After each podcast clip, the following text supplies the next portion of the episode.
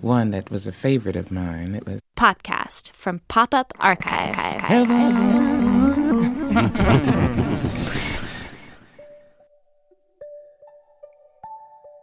this is Popcast from Pop Up Archive. I'm Eliza Smith. Today we're looking at Sylvia Plath. You probably know Sylvia. She was a poet, she wrote The Bell Jar, she was married to Ted Hughes. But I'm not going to be talking about Sylvia. I'm letting other people do that. Mimi Weisbord Anderson and Nanette Rainone produced a piece called The Blood Jet is Poetry The Life and Poetry of Sylvia Plath, which is part biography, part literary criticism. It was originally broadcast in 1972 on WBAI in New York. I was listening to the piece with Emily, the head of content strategy over here at Pop Up, and she said that despite the fact this piece was produced over 50 years ago, long before podcasting even existed, it kind of has that podcast thing. I think of like low production value, just really conversational, very like democratic is sort of the idea of the podcast. The big thing about podcasts is like anyone can do it. Anybody can record something in their room on their computer and put it up online for everyone to hear. But radio sounded different back then.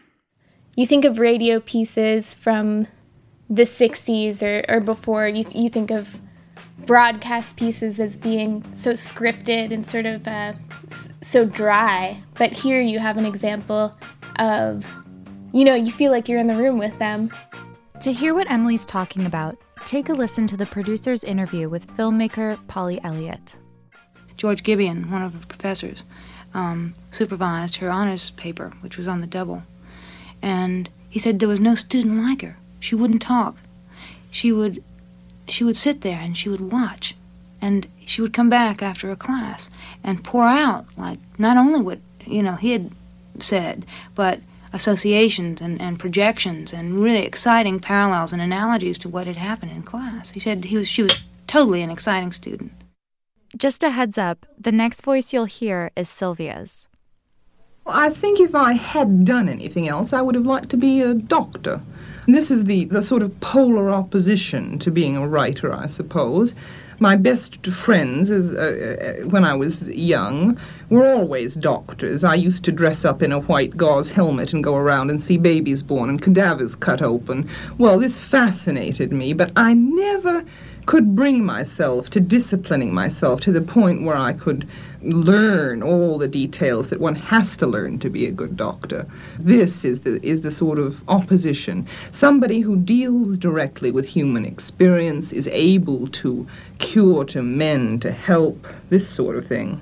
I suppose if I have any nostalgias, it's this, but I console myself because I know so many doctors, and I may say that I think perhaps I'm happier writing about doctors than I would have been being one.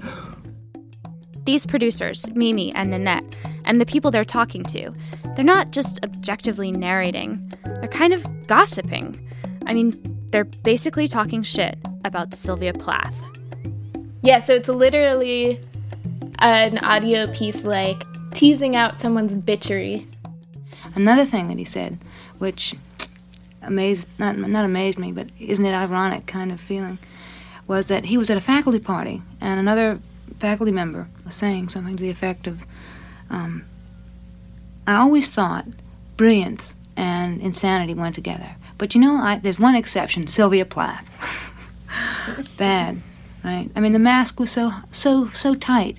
She was so good at making this mask on the outside, right, that no one really saw until she really did something as desperate as, you know, taking that bottle of tranquilizers and crawling into the womb like cellar.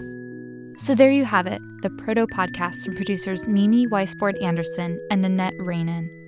You can find this piece from the Pacifica Radio Archives and thousands more at popuparchive.com slash explore. This was Popcast from Pop Up Archive. Thanks for listening.